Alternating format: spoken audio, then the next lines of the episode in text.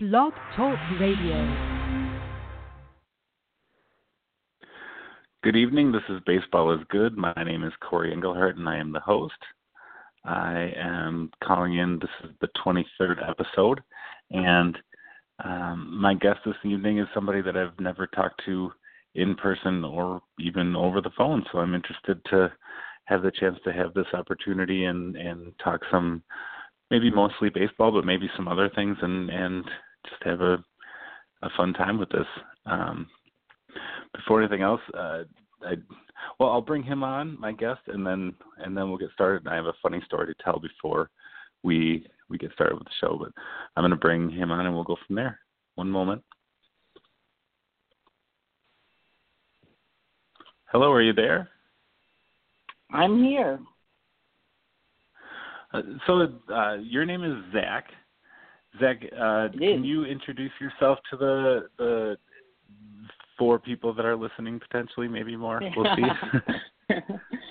sure. Yeah. So my name is uh, Zach Friesen. I'm a lifelong Twins fan. Uh, bled Twins blue and, and red for as long as I can remember, and uh, so is my family, all from Minnesota. And uh, yeah, I graduated from the University of Minnesota. I'm actually a trombone player. Um, but but yeah, mostly baseball. More and more in baseball.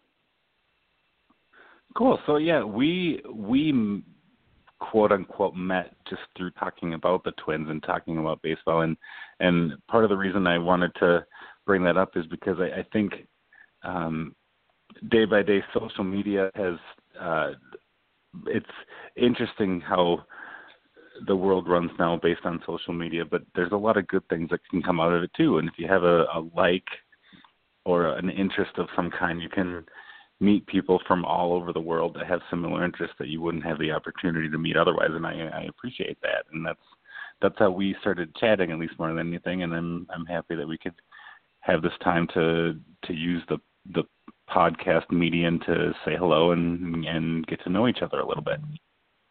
Yeah, absolutely. Yeah, uh, a lot of uh, strange things come from Twitter, and then a lot of really good things come from it too. So, uh, it, and this is this is one of the good things. It's been cool seeing somebody else who is, uh, you know, just uh, asking questions and throwing ideas out there about the twins and, and what they think. And uh, so it's been it's been good conversing with you just through that. It's uh, it's a pretty cool opportunity.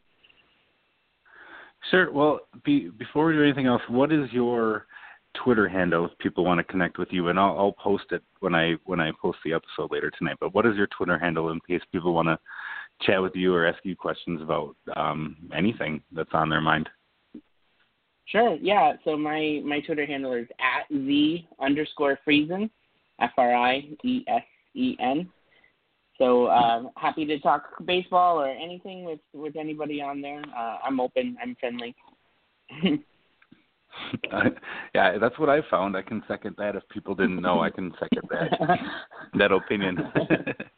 so that's good.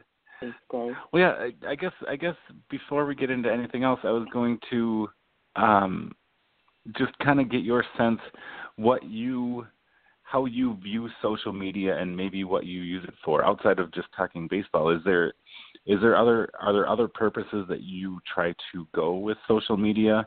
Or is it a way to uh, check news or updates on things, or are there specific reasons that you choose to use Twitter, Facebook, other things? I know people have different reasons for using them or not using them. I, I guess I'm just curious. Yeah, you know, it's it depends on the medium. So so Facebook is definitely to keep track of all my friends and family, uh, so that you know maybe it'll save me a phone call or something. Uh, so uh, so I just update on Facebook, and then everybody sees and knows what's going on. Uh, and then Twitter is more of I would say research based for me. So I do just a lot of baseball research on there for fantasy teams, but just for interest purely.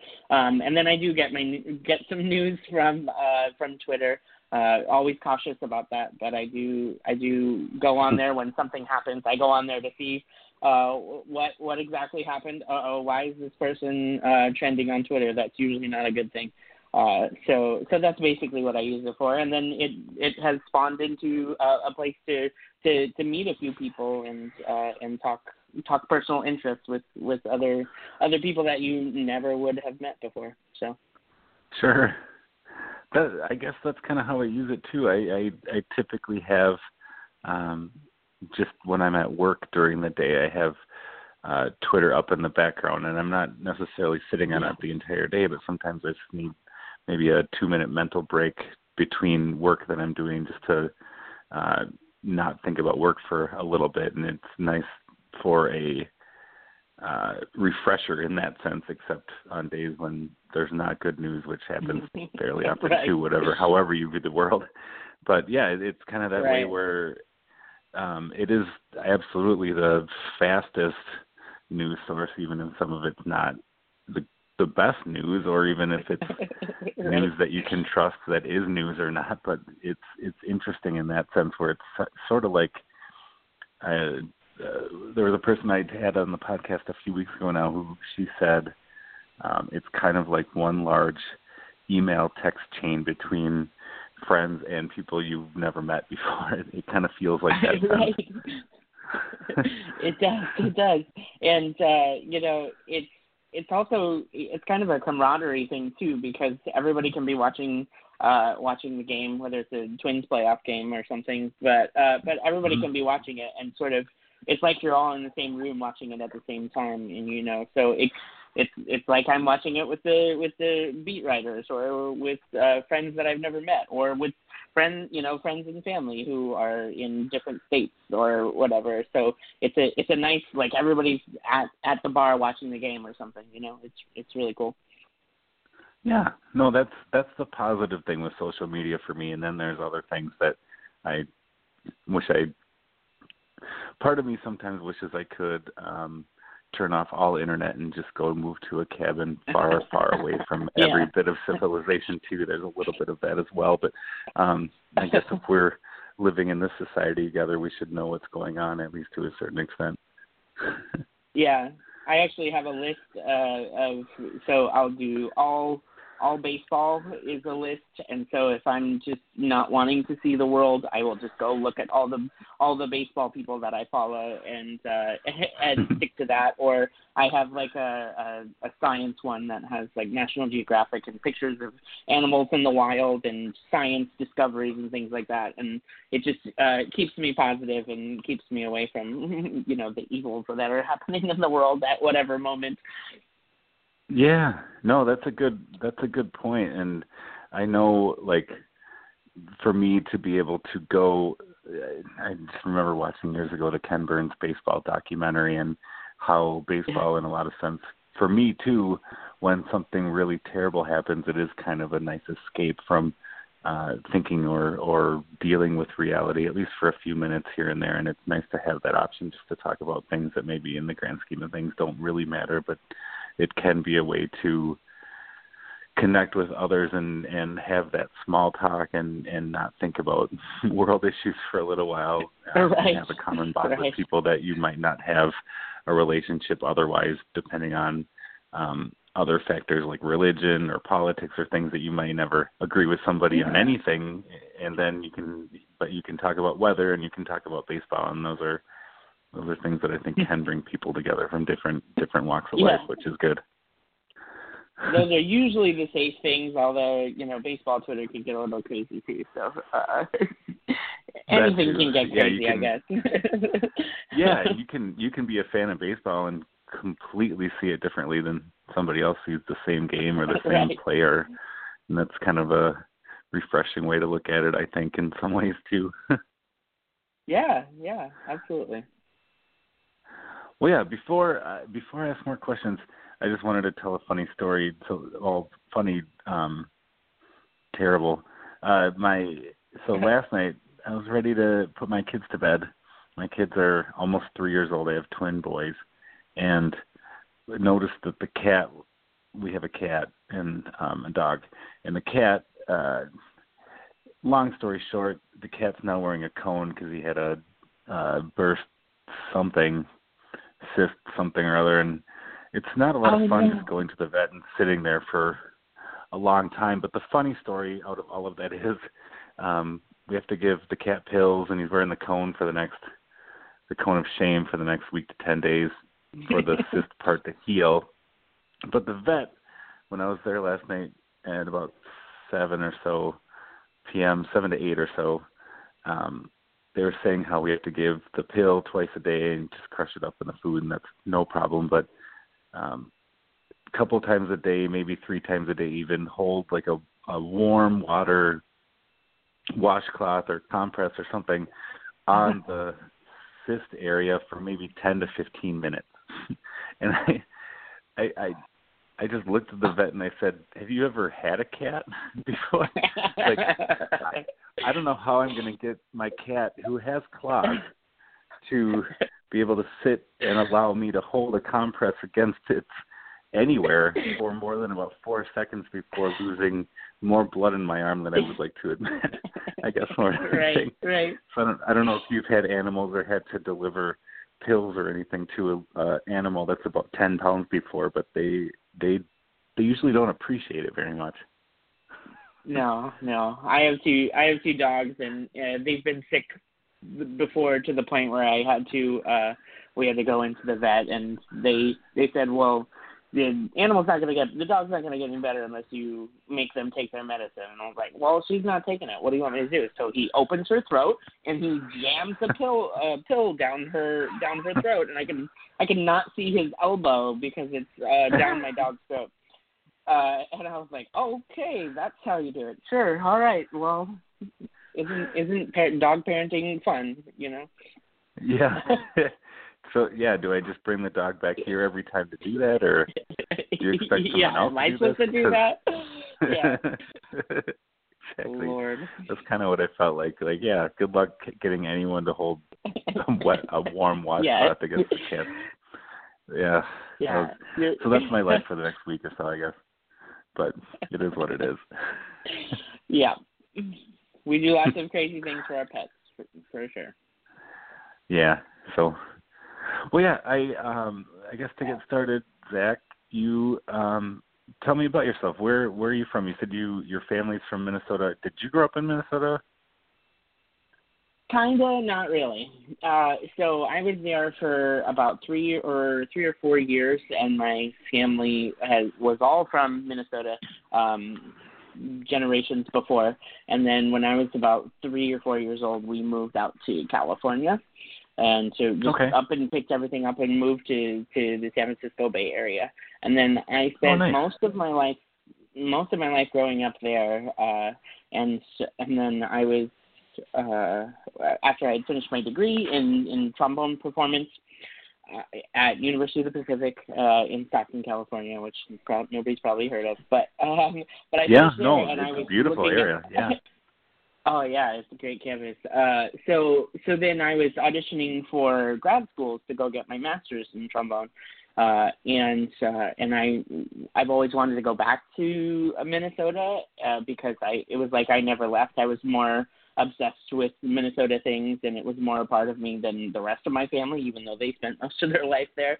Um, so I'm, you know, listening to, watching, listening whatever I can to any Twins game or anything about it. I, I subscribe to, to uh, newspapers uh, about Minnesota, you know, the the Strib and things like that uh, online, and so um, so I did all that in Minnesota, and then I decided to come out to. I'm probably the only person that decided to go to their grad school, their graduate school, based on uh, the close proximity of the baseball team. So I I went to the University of Minnesota so that I could go to more Twins games um, Cool. instead of just when they came out to Oakland, and and so uh, so that that first semester was. Um, was the the the first Tigers uh, or the second Tigers uh, game one, and I was actually at that game, uh, and so that was that was pretty that was pretty fun. But yeah, that that's that semester I probably went to uh, I don't know twenty twenty baseball games at the at the end of the season. There, it was just the tickets were cheap, and that was still at the still at the Metrodome. So um, so I just kept going because bleacher seats were like five bucks, and it was just so electric being there because the the Twins were were catching catching the Tigers, and it was just it was so much fun. It was so electric being around there. I I'm one of the few people that actually loves the Metrodome. Uh, it's one of my favorite Sure. places to be, even though it's not there anymore. Um, but uh, but yeah. So that it's just uh, Kirby Puckett is my hero. Always was. He was the hero of all of my family, and uh, my uncle actually sold him a car, and uh, and oh, cool. as a as a car salesman. So uh, so we have that tie.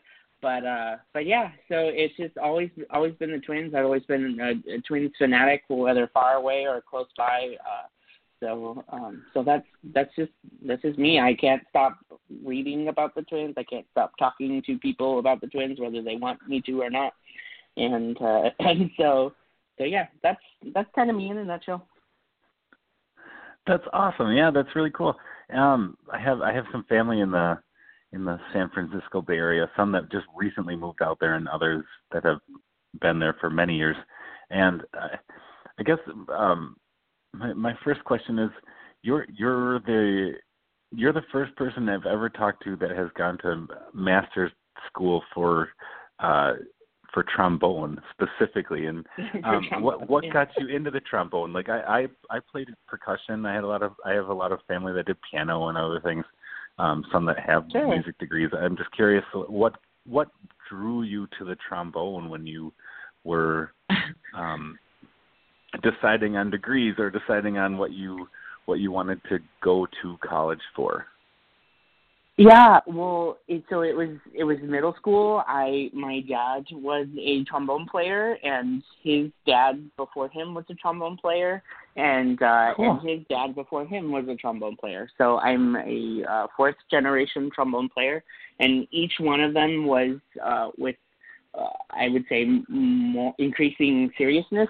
in. So one of them uh, just played it in church and then the next one passed it on to his son who played it in school and at church and then who then passed it on to my dad who was a, a hotshot trombone player in marshall minnesota um and uh and so he so he was incredible and he toured in the the the usa high school bands and they toured all over the world and um and then when it got to be uh when i was in seventh grade my dad just randomly asked me one time. He said, "Hey, would you do you want to learn trombone?" Uh, and I said, uh, "Well, I don't have any reason to say no, so yes, I would." Uh, and so he he taught me he taught me one note, uh, which was he taught me how to play a B flat, and then sent me off to school, and I had to go to band and just everything was came so naturally to me. It was it was so easy for me. Everybody else was trying to figure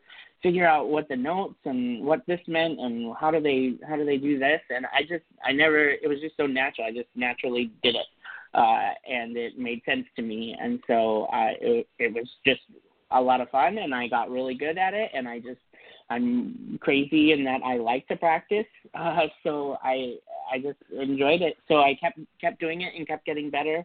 And uh, eventually, I, I I knew in high school uh, that I was going to be a trombone player. And so I used to cut classes in high school. So I maybe went to chemistry four times. Uh, and all the rest of the times I snuck into the band room to practice during chemistry.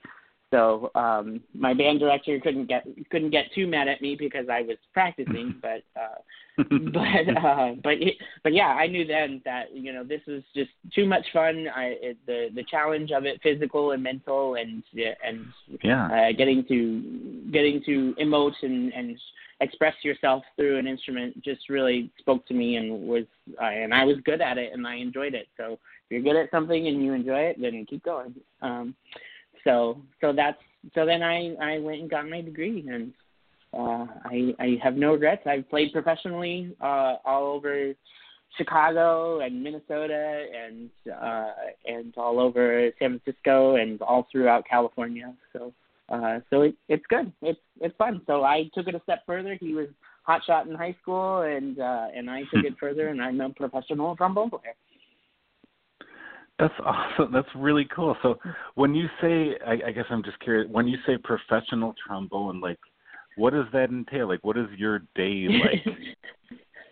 so I get I get paid to play trombone, whether that's in in orchestra or in a okay. musical or in church or you know just people play me to come play trombone for them or play trombone with other people who uh, have instruments. So uh, so I'm mostly freelance.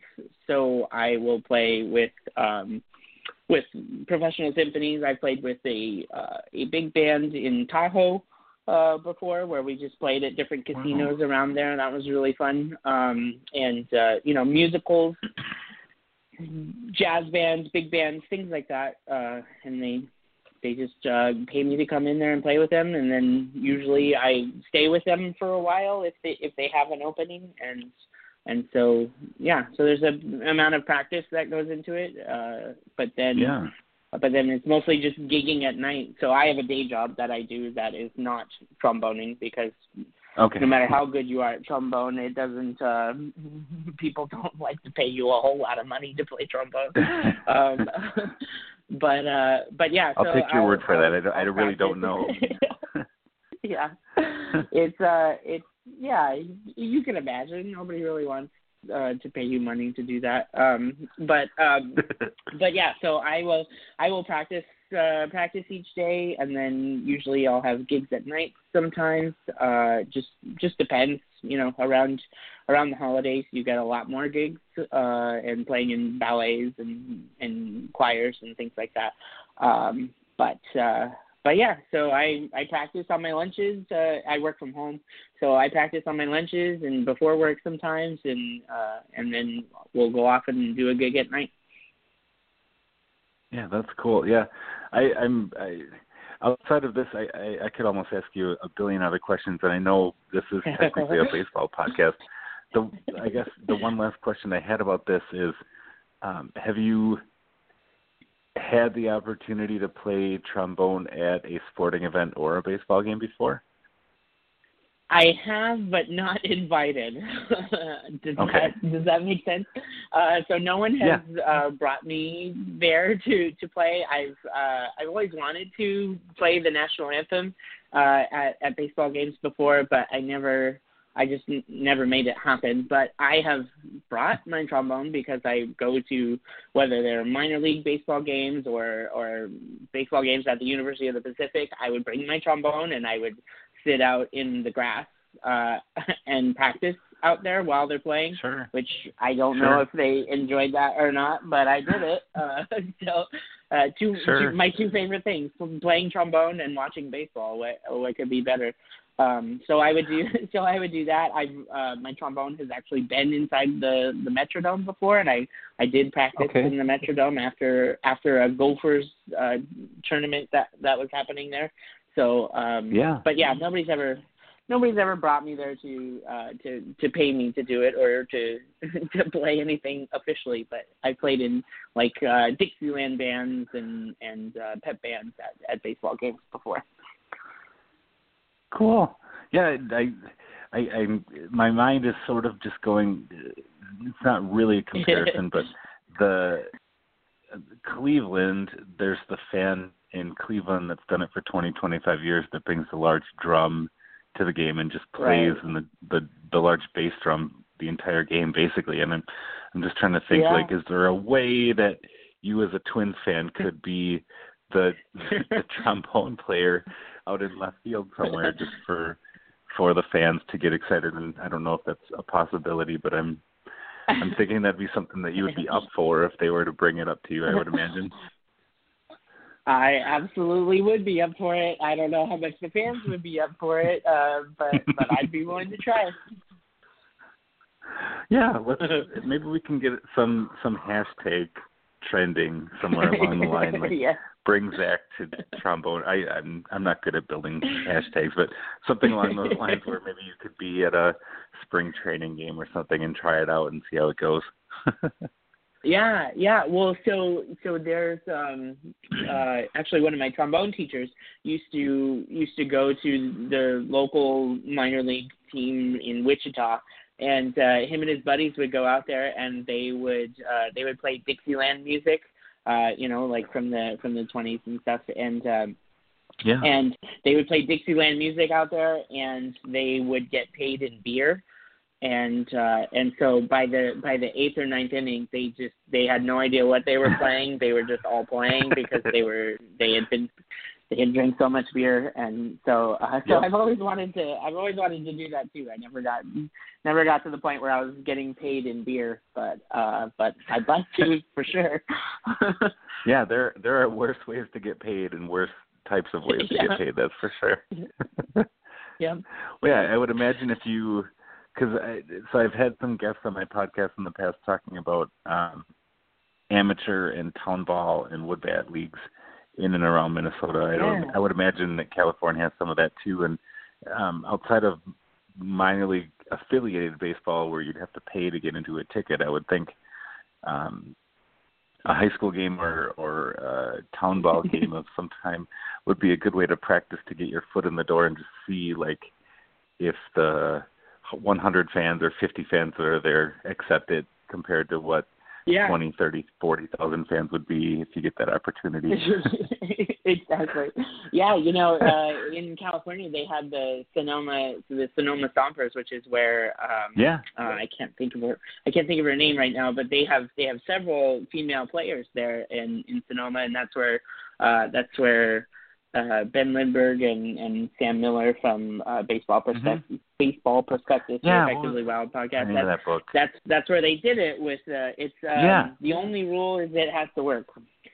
Yep. Oh yeah, that was a I- good. I believe that's read it. one. It's been a while. I just couldn't remember the name of the book. Yeah, that was that was a fun one. Yeah, so that's the Sonoma Stompers that they did. So I probably could have that that would have been my chance was uh, was to to do it at a at a Sonoma game because they're pretty much up for anything. So Sure. Well, if if you're back in Minnesota at some point in the next year or two, I would love to try to help help get you to find your dream. I guess.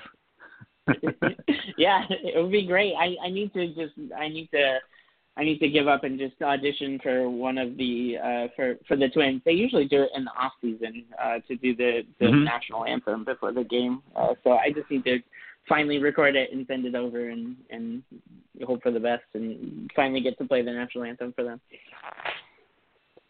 Well, yeah. Do you have a tape ready to go to send? I, I say tape. I, that's not really the right term anymore. But um, do you have like a recording ready to go to send, or would it be something you would do if you knew that you could get into the um, Yeah, it would be test? it would be I, I, something I don't where even know I what the term would be called. they so they do auditions for it and so they usually announce it uh gosh i don't remember. It's it's usually in the off season they announce it and say now accepting auditions so so then i would just uh play it and record it and send a send a audio recording. You know i just i have a microphone attachment to my to my phone to, for recording trombone things and uh and then i can just use the voice recorder on the voice recorder app on the on the iphone and send it over to them and that's that's usually how that's done Cool. Well, when you do that, good luck. I I, I wish you the best luck. Thank you. I'm really motivated to do it now after talking with you about this. Good. I'm glad I could help. I'm glad I could help with that sense. Yeah, absolutely. well, yeah. All right. So I will. Um, we can talk about baseball too. This is a baseball podcast. Yeah. So the for the four people that started listening, maybe there's two still listening. But um, I, I, I like to ask people on the show why baseball. That's the general question I like to make make sure I ask everyone on the show. What what got you into loving baseball? You said Kirby Puckett was your and everyone in your family's favorite player, but was there a moment or or um, a game or something that happened that really drew you into loving the sport when you were little or or at a certain point? it was just you know uh i have an i have an older brother uh and uh, he sort of is when i was a kid and all throughout my life and even now he's kind of like the greatest person that i've that i've ever met and so i wanted to do everything that he was interested in i wanted to be interested in and and so uh so he was just a huge huge baseball fan just from you know the twins games were on and the the family would watch it and uh but he sort of took it to the took it to the next level of just understanding uh the smaller the smaller parts of the game and um and and things like that. So so i really got it from him and and we would uh just the act of playing catch is is one of my favorite things. Uh, and I, uh, my brother is uh, still in in San Francisco, and I'm out here in Indianapolis. So, uh, so I don't get to okay. I don't get to play catch with with with him anymore. But uh, but it's just the act of of holding a baseball and the laces and and uh, and all of that is is so so uh, addicting to me and then watching watching it happen and the intricacies of of the smaller things that nobody half the stadium who's watching it maybe don't pick up on you know some of those smaller things. That's what that's what really drew me in uh from once once he got me especially interested in it. And and so yeah it's, it's kind of the tactile things about it and then the the smaller details uh that that keep me here Sure. Well, was it your brother that you you remember playing catch with first? Like, was he the one that introduced you to even catch, like getting a glove and that sort yeah. of thing, or or uh, those what I those think, are your memories from so, when you were yeah. Okay. Yeah, I think so. And uh my my dad would uh would play too. uh he was always um he had a he had a catcher's mitt and I remember we uh okay. when we played catch it was he always had a catcher's mitt and that was that was weird and it had a really cool snap to it and uh it mm-hmm. was it was so much fun and then you know my brother and I would uh would play in a we used to live in a cul-de-sac and and we would play and he would pitch to me and I would use that catcher's mitt and um and and he would pitch and he didn't know where it was going you know he would sometimes he would he would try to throw a fork ball and uh and it you know it gets it gets past me and bounces off the curb and you know hits me in the hits me in the backside. Um, you know that was those are good times. I love that. it was uh-huh. it was so much fun. I'd give anything to to go back and do that some more. You know. No doubt. Yeah, I I, I try to think like I would. um I know absolutely. I'm I'm 36, and I know absolutely I would not want to relive and replay moments that happened when I was in junior high and high school. Like I don't want to go back there. I don't want to replay that. It's not a time I remember fondly in that sense. But I I do miss the one thing I miss is being able to play catch or run or hit or things like that and not um not wake up the next morning in in pain that I'm just you, you learn to live yeah. with as you get older. I guess more than anything, recovery. That's the one thing yeah. I miss. I guess more than anything. the recovery time, yeah. yeah, yeah. It's so funny because I'm, I I would play catch all day long. I can I I love playing catch. If actually playing baseball, I played like one year of little league, and I kind of hated it. I I did not I I did not like playing actual baseball. I mostly only liked playing catch. Sure. well, yeah, it's a it is a connection with the person you're playing with. It's something that you can do with somebody maybe that you're close with or maybe that you've never met before. It's just something that you can do together yeah. and that's that's it it does leave a mark on you if you remember a specific person playing catch. Like for me, one of my my dad, my grandpa, and a cousin of mine were the three people I played catch with the most growing up, and I I just I'm, I don't know that I'm closer to those people or we're closer to them because of playing catch, but it was a bond and a thing to do together that um other people yeah. didn't have, I guess, more than anything. Yeah. Yeah. Other other friends or it family was, that we didn't do together. It was just a different activity to do together, and it was nice for that.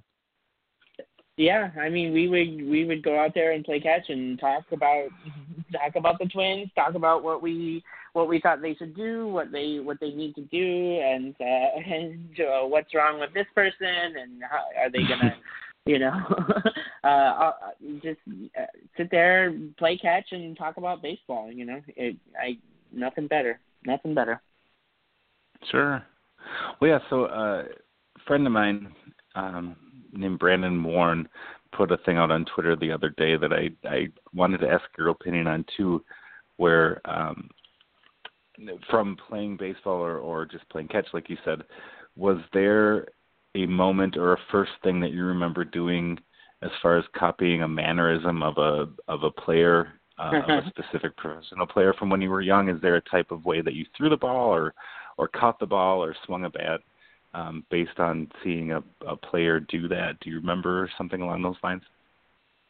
Oh yeah, yeah, we did that a lot. You know, you uh, you tried to throw a pitch like uh, Juan Marichal, or you tried to. um uh it was Nomo time while you know mm-hmm. around the time that that oh, we yeah. were that we were were uh playing catch all the time it was it was Nomo and so you're trying to to copy Hideo Nomo and and you know you can't uh but but you try to no one uh, can yeah. and then and and then the, the the one I remember the most is uh, as far as batting stances uh goes is is trying to copy Julio Franco um where where where he has the bat uh, like over his head, but then almost touching mm-hmm. his shoulder, and it it yeah, he just looked ridiculous trying to copy it. But he kind of looked ridiculous, but he did it for you know what he was forty five when he when he stopped playing. Yeah.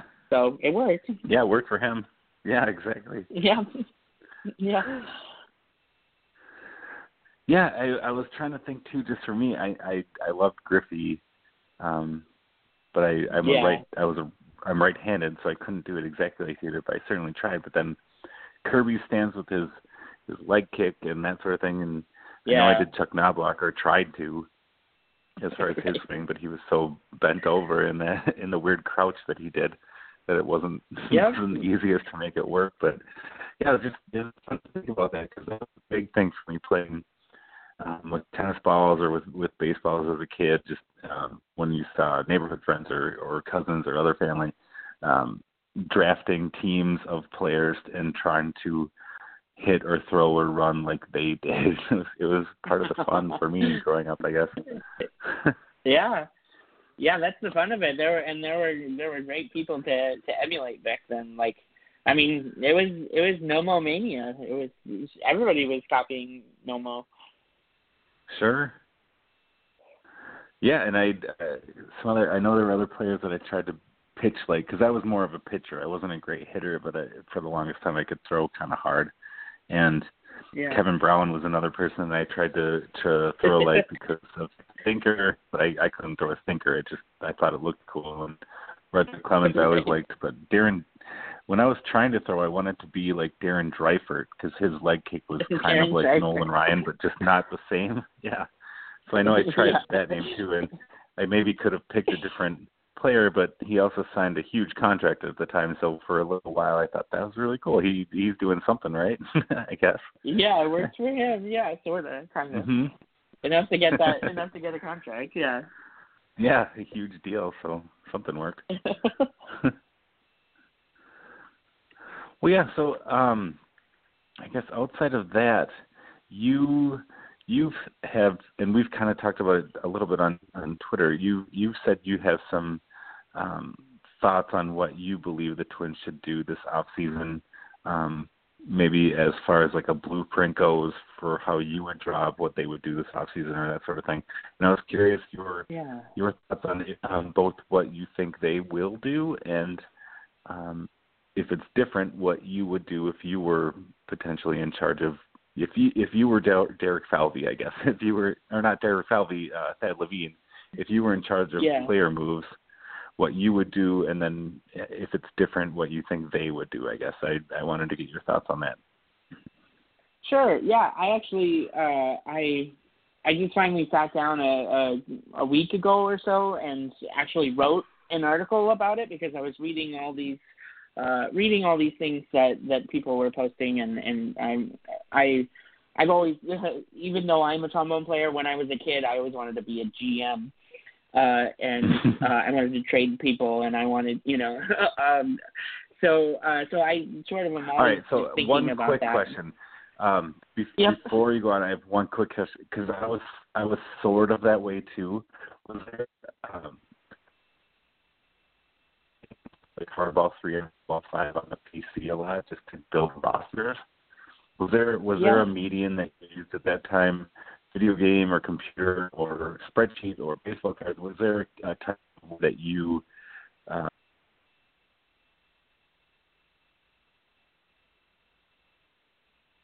Yeah, so there was uh there was Hardball 3 for me that I that I played on the computer and I went through probably 10 years later uh, and and went and updated all of the players. Uh, so I remember having um, I created Jason Werth on there when he was in uh, an Orioles prospect, um, and and so I had updated all of the rosters. There was basically nobody left from from Hardball Three, and I went and updated all of the rosters to what they were. And so I created all those players and added in their stats, and so that was one of them. And then uh, Ken Griffey Jr. baseball for the Super Nintendo, you know, they had all those fake names on there, and you could go in and rename sure. them. So I would I would take that as a challenge, and I would go through each and every um, each and every one and try to do it from memory and try to you know pick out what was it 1994 uh, Chicago Yeah. White Sox or you know with Lance Johnson leading off and uh, you know and so I would so I would go through and do that and I would you know I would make teams out of my baseball cards I was just always always always making teams and and uh, and dra- and, and uh, drafting and, and trading and doing all that stuff always. So yeah, you basically had the same uh, few years of childhood that I did. That sounds pretty exciting. yeah, yeah, yeah. It was uh, it was crazy. I mean, Hardball Three was was so much fun, and then I would just sim everything. So yeah, I, Yeah. I remember that. I I made uh, Jason Werth one year had like a 63 home run season or, or something, and it was it was just the player I I create. I you know it was just somebody I created. He wasn't on the game then. Of course, it was way before him. yeah. Uh, but but yeah, I remember simming and he had like a 63 home run season, and I was like, wow, that's crazy. And and then you know he didn't really get good for another four or five years, and uh, until Mhm. you know the the Phillies and all that. But uh, but yeah, I I have such fond memories of those times. Agreed, and I, I sort of wish I could have that time um, in the day back. I guess I don't know that I would necessarily m- be able to put the same amount of effort into it in as much as I remember doing at the time, but I would love to try. Yeah. I would love to take the time and just for the personal um, satisfaction of it all to be able to say like, hey, the names were all fake and all the stats were off, all the ratings were off, but I made that how I believe the team should look, Yes. and we're going to go with that and sim for a while and just see how it goes. Yeah, it was endlessly fun, endlessly fun. Uh, I I love I love those times, and and now I mean the closest thing, the closest thing for me is uh, fantasy baseball. So I'm in a I'm in a dynasty league uh, that I that I play, and uh, and we get pretty intense with it. We have spreadsheets and we have winter meetings and we you know everybody has minor leagues and you can call them up under only certain circumstances and it it gets pretty complex and I spend probably way too much time uh doing that uh and especially if you ask my wife um you know i'm i'm getting text messages at 2 a.m. uh from from people who are wanting to do trades and uh and and so we we we have a good time with it so i guess that's the closest that we that that i have right now that compares That sounds awesome. Yeah, the fantasy baseball I'm involved with is nowhere near as in depth. There's no minor leagues, that sort of thing. That sounds like a blast. Right. I'm a little bit jealous, I guess, more than anything. yeah, we so we we create our own we create our own rules and we we handle most of it offline because Yahoo can't can't do that kind of thing. Um and Sure. so so we so I just ma- I just manage I create spreadsheets and everybody has a Google Doc that they go into and they can they can update it and uh yeah, it's it's pretty intense and uh and it worked out good. So I I'm a trade as I told you I'm a, I, I trade I trade a lot. So Yeah. over the past three years I've traded over 75 times each year okay. for the past three for the past three years. So it's 75 trades in in in one fantasy baseball season, and I did it three years in a row. So um so I like to trade a lot. Uh, it's it's just fun. I like the negotiating. It's it's fun. It's a good time. That's awesome. Well, I apologize. I totally interrupted your your train of thought for Oh no. what the Twins would do, but I I really wanted to be nostalgic for a minute there. I guess more than anything. yes. I'm I'm glad you did. That was that was great. Uh, so well, so I was I'm I'm reading these uh, these things about what the twins should do and what the twins mostly what the twins absolutely will not do. You know, you can give up. They're not gonna sign this person. They're not gonna do that. And I just I don't know. I I'm always thinking about that, and I just I think especially right now we just can't say that. You know, the data points that we have from from the Terry Ryan years don't really apply to the the Falvey and Levine uh, data, you know, tenure. So, uh, sure. so if you if you if you look at it that way, and we we've shown success, and you see teams like uh, like the Astros and the Dodgers who have who have sustainably built these things, uh, and we have something that looks kind of similar in some ways to to what they have. We have a great positional players that have shown potential and then from that potential they've shown success now uh whether it's you know the second half of of the last two years for Byron Buxton or whether it's um you know Max Kepler had a great year last year and then this year was you know they've they've all shown some sort of uh propensity to have success and not just potential so since you have those position players, I think we really need to focus on the pitching, of course. And it's just such a unique opportunity. I can just see the pieces of the puzzle moving to the point where I I really want to see uh Falvey and Levine go after go after Shohei Ohtani, who is the Japanese uh the Japanese pitcher who's you know supposed to be Babe Ruth, and he's uh, ho- hopefully coming over uh, from from Japan. They're still working out some of the details there, but we have the bonus money, um, and you know if we can get Ohtani, he's young, 23 years old, just like uh, Jose Berrios. So two 23 year old uh, starting pitchers who could both potentially be, you know, well, Ohtani's more of an ace like uh, potential um, and Berrios, you know, he's he's shown it for sure. Uh, but then if you get Ohtani, then why not go get Yu Darvish? And Yu Darvish was his was Ohtani's mentor in Japan, and he's always he's always tried to emulate uh, what what Yu Darvish has done, and they're actually uh, they're actually friends. So it's like, mm-hmm. okay, well, why don't you, why don't, why don't we put the two of those together and say, hey, uh, Yu Darvish, you should sign with us because we're going to sign Shohei Ohtani, and uh, and vice versa. Why don't you guys come together? Uh, I mean, he's sort of a lower key guy. Uh, Shohei Ohtani is, from what I've read. Mm-hmm.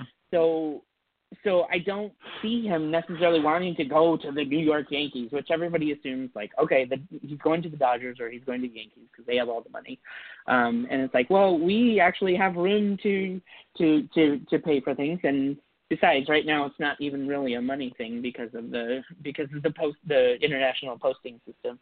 But um, but so I want to bring both of those in, both of them in, and uh, bring them into Minnesota, and of course I'm sure everybody wants to, but I don't think it's uh, you know that preposterous to to think about. We can bring in Darvish, we can bring in Ohtani, and then uh, look at that rotation. We have Ervin Santana and we have Jose Berrios and Kyle Gibson had a great second half uh, of, of last year, and then you add two eight two an ace and a potential ace on top of that, and all of a sudden mm-hmm. this you you piece that together with all these position players who are young and Darvish is 30, I believe, 31. Uh, so so you still got 31. plenty of good years out of him. Yeah, 31. You yeah. still got plenty of years uh, to come out of him, and so use it. We've already shown that we can make the playoffs with kind of an okay, not very good pitching staff. So you have the pieces in place to go get Ohtani and Darvish, and if you can get one, it's a heck of a lot easier to convince the other one to come. So it's just it's a it's a unique opportunity here, and uh, and I th- and I think they should I think they should capitalize on it. I don't I don't I know people want them to go after you know the second tier, which is what the all the Twins always do. Go go after don't don't get the don't get the highest one. Go for the middle one. That's more attainable. But I think forget that. That's that's Terry Ryan uh, tenure. This is this is Falvey and Levine. But go go get it. Make your statement uh, you'll that'll set us up for pretty good sustained success over the next couple of years. You know. So those are just two sure. pieces that uh, that I was that I was wanting them to do. And uh, you know, the other thing with Ohtani is that we need a we need a DH too, right? Uh, so yeah. He he he is a hit. He he does hit. He's the best hitter in in uh, Japan the last two years. Uh, so why not let him DH? And if you're willing to let him DH, that's all the more reason for him to come. You know, I think uh, who was it? I I can't remember. They just had that interview that um, with uh, MLB Network where he said, "Well, if he comes here, he can do whatever the heck he wants to. Uh, yeah, Levine if he comes to Minnesota, we'll let him do. Yeah, yeah. He he said we'll let him do whatever the heck he wants to, and I think that's unique. Are the Yankees going to let him DH? Probably not. Um, you know, so so he should come here and uh, and and uh, we'll let we'll let him DH. We'll have him pitch. You know, and it's it's lower T in Minnesota. It's not not so much attention uh, that that he would get in one of the larger marketplaces like Los Angeles or New York. So there's just so many things uh, falling into place that could just really be the the piece that we need to to elevate ourselves and and and put put the twins in a uh, in a seat at the big boy table you know? Agreed yeah uh, man I, getting either of those two would be uh, organizational changing i think in in a lot of sense and yeah. getting both of them would just be um, more to me more than amazing than anything. It would feel like now now is the time um, if they're getting both of them or or some other moves even too. And it just even just talking about it feels feels wrong. Like I I I shouldn't dream that way, but it would be certainly an interesting off season and and one to get excited about um, going into next year. Plus, like you say, just for roster management, having a guy who can pitch one to two times a week and DH the other three, four times a week would be that'd be so flexible for the rest of the roster.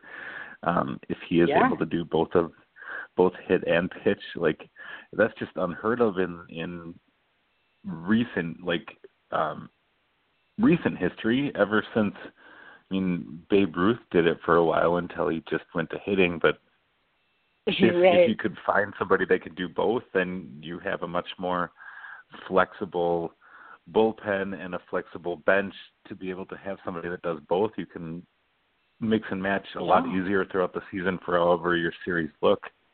He, that would just, yeah. just be outstanding, I think, in a lot of ways.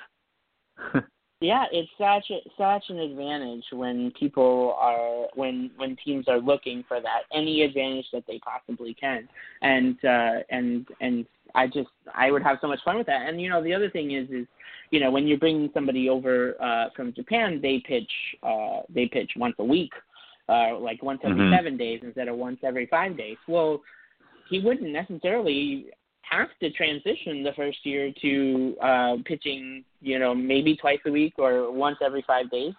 Just let him DH uh, those other days and have him pitch every seventh day and and save his arm. And I don't, you know, maybe you cut away from that that transition that you you have to go from pitching every seven days to pitching every five days. Uh, maybe you don't do that transition, and that takes away from more things that he has to um, get used to when he comes over here. Maybe you just let him pitch every seven every seven days. So um, sure, anyway, I'm kind of with you there. Like I, I feel like if if the Twins were lucky enough to have him agree to come play play for the Twins, I, I almost think he would slot in perfectly at least for year one as the fifth starter because especially early mm-hmm. on in the year the fifth starter can be flexed or can be passed over with all of the potential rainouts or a lot of other things, it, it would be something right. that you could just plan for Ervin Santana, Yu Darvish, somebody else they sign who are veterans that know how to get their body ready to pitch every five days. You know those players will show up and be able to do every five days where somebody who has never done that before but has obvious physical talents and, and abilities um, to be able to learn at their pace and and and flourish in the role that they're used to. I think that makes a lot of sense. Yeah, and uh I you know I think our our tendency as Twins fans and as Minnesotans is to sort of temper all expectations. Temper, temper, temper. Mm-hmm. Don't get, don't don't hope. You know, we can thank the Minnesota Vikings for that. Don't hope. Whatever yep, you do, absolutely. stop hoping. Um, but but I really no think that we yes, don't do that. Um, uh, but uh, but I really think this is just such a unique opportunity, and you know we we say.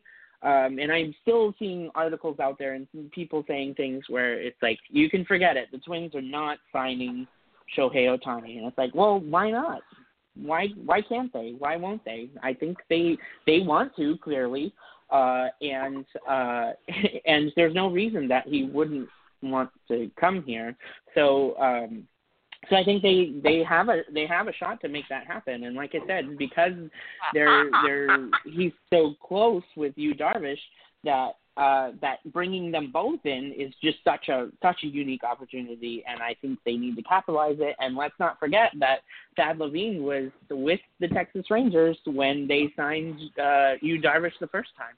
Uh, so when he first came over, he was he was with the Rangers when that happened. So uh, so it's he's already done it once. There's no reason to think that just because it's a different organization that hasn't hasn't spent money in the past won't now after seeing a playoff team uh, with that needs pitching and that here's these two opportunities to bring in two really great young pitchers. You know, so sure. Just, well, yeah, I, it just makes too much outside sense. of that, it it does on paper, and and I think Darvish may be I don't know if easier is the right term, but Darvish just costs money, and he can see a good fit mm-hmm. with an amazing outfield defense led by Buxton. But um, Ohtani, yeah. it's really hard to pinpoint what specifically he's looking for. I mean, if he was looking for just money, he would wait until July of 2019 right. and just sign for 150, 200 million dollars at that point. But how the the collective bargaining agreement is set up now, it's just he wants to come over now and is going to make pennies not pennies he's going to make a few million dollars three million dollars now but right. he could be making a hundred two hundred million in a couple of years so he obviously has different reasons for wanting to come over now than um other people in his shoes would and there aren't other yeah. people in his shoes that's why it's so so unique but um right. it's curious to think what he why he's choosing to come over now and and it's uh, there's not really a definitive there's not a lot of quotes from him saying I want to come over because of this this this so it's a lot of just guessing on our part as right. to what he's looking for and if he's looking for a team that has a young core and he can bat and pitch the Twins are right there along with maybe the arguably the Yankees yeah. and and maybe the Red Sox there are a few other teams but if he's looking for a team that's not necessarily a huge market the Twins I I have to imagine would be fairly popular in his in his camp. Absolutely, yeah, and and if you can if you can bring in Darvish because they were they are friends, you know that that's something that would be enticing over over money. Is oh, mm-hmm. let me go where where my friend goes, and he can mentor me again. Who's somebody who's helped me get where I am let me go there and and mentor with him to to make the transition to to the United States and Major League Baseball uh, a little less scary. You know, you'll have somebody right there who's done it before who who can help you with that. So.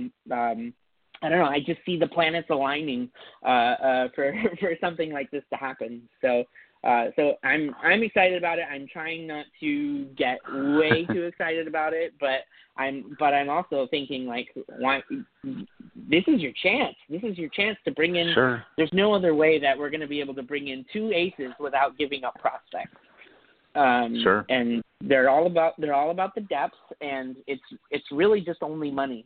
So um so for the once in however long spend money. Spend it. Agreed. Well, so I uh, God, this hour's gone quickly.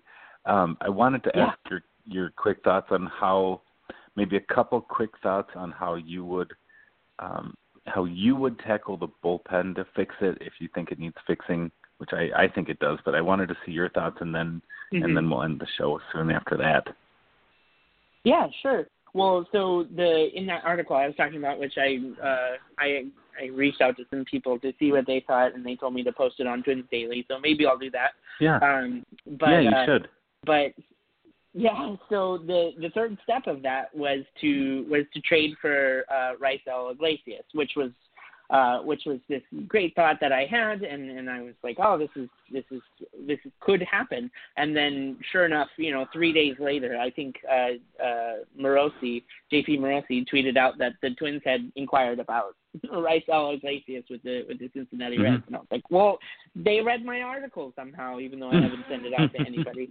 Um, so uh so so that's I would love to get somebody like that who's cost controlled, who is, Mhm. uh, you know, is that combination like some of the twins are showing of super high potential and and is young and has also shown success. And uh and so I I mean that's a bit more of a pipe dream because what do you give up? So um Yeah. so I I would love to have him go over there. I am I am reticent to uh, you know on what we would have to give up. So so I I do like the the other route of you know all let's just set aside starting pitching. But there are some names out there that I do like in the bullpen. I like Brandon Morrow. Uh, I know he's I know people say well he's he's never this is his first season that he hasn't been hurt and it's like well all pitchers Mhm. are hurt so um so so go Pretty spend much. the money on talent you know Yeah. that's that's what i that's what i do in fantasy baseball too it's like well all pitchers are hurt so just go buy talent and hope it works out for the best um yeah. and so I love I love his stuff. I I do like uh Bryan Shaw uh from from the Indians. He's he's great. I know he's he's stable. He's very stable. Um and Mhm. so so I'm I'm willing to spend money on him. I don't really like the idea of bringing in Wade Davis or Greg Holland. I, I if I'm going to spend money, I don't want to spend money on that really. I I would Sure. yeah. It's just it's it's too tricky. It's too tricky with with cl- expensive closers like that. Sure. Well, yeah, that was so. That's kind of my thought as far as what I'd do for the bullpen. As far as I would look to sign one reliever to a multi-year deal and um, attempt to trade for somebody that has uh, multiple years of control, be it be it Iglesias or I know the the reports show that the Twins have talked to Tampa Bay about Alex Colome, or maybe Yep. um, m- my my other pipe dream thought out of those two, other than those two, would be uh, possibly be Roberto Osuna of the Blue Jays, or maybe Mm, yeah. uh, going back to talking about Brad Hand from San Diego, somebody along those lines to trade prospects for. But then it depends on what they would want from prospects from Right. the Twins. So getting somebody along those lines to trade for, and then signing a Bryan Shaw, Addison Reed, Jake McGee, Tony Watson, Juan Nicasio. There's a number of players that Yeah. would look really good in the bullpen too. So I, I kind of feel like they could sign and they could trade for options that would benefit the back end of the bullpen and that would that would help everyone as far as moving everyone down a rung as far as um Yeah, just And how I- much and I high do think they- they have to deal with. yes, yes, and I do think they should. I do think they should. This is the time to do that. Don't don't count on don't count on the people. that you- Don't count on all these people, Matt Belisle, although we'd have to find Matt Belisle again. But don't count on those people. Yeah, have them be good. surplus. Yeah, don't Sure. expect anything from from from those guys. That they don't expect anything from them, and then when when they do well again, then it, it it's helpful. But plan for nothing, Mhm. um, and and that's how that's how you get depth. That's how you get success. So I know Brad Hand is a is a native Minnesotan, so we got that going for us. But I remember in the um at the trade deadline, I remember they were asking they wanted you know Aroldis Chapman and Ken Giles prices for Brad Hand, and uh, I do like him, but I do worry about emptying the system for for for somebody like that. It's it's it's tricky. Well, and and Brad Hand now, just comparing to what Ken Giles took back, Brad Hand now has two years left of control, and he's still Mhm. really a good pitcher. He is. I'm I'm not doubting that. But Brad uh, Ken Giles had five years of control when he was traded, and that's that's really Right. valuable. Where Brad Hand now has two years left, and not saying he's not still a really good pitcher, but he shouldn't because of how controllable he is. He just should not cost as much as what he did when he had four years left or three years left, even at the deadline this year, two and a half years. He theoretically Yeah. would be cheaper, so he'd be somebody that you might not have to give up three top prospects for anymore because he only has two years left. But that's it's still up to the general manager of San Diego to make that call and um right. He is somebody that Yeah. also worked with Thad Levine for a long time, so maybe it's something that Levine could call up Yeah. and say, "Hey, we used to we used to work together. Let's make something happen." Who knows? But Yeah, that's We'll a see. good call. but yeah, anyway, Yeah. I've gone over the hour. I've gone over the amount of time I've I've told you that I would love to share from you tonight. But I guess before before we end the show, I wanted to say thanks for coming on and just ask one more time that you maybe say who you are and how people can contact you with questions. I guess through Twitter or Facebook or however modem you want to pass along. Sure. Yeah. So uh, I'm just your your average uh, diehard Minnesota Twins fan. Happy to, uh, and I'm a professional trombone player. So if people have questions about trombone, I I will answer those too. Uh, but my Sure. my Twitter handle is at the underscore Friesen. Uh, that's F R I E S E N.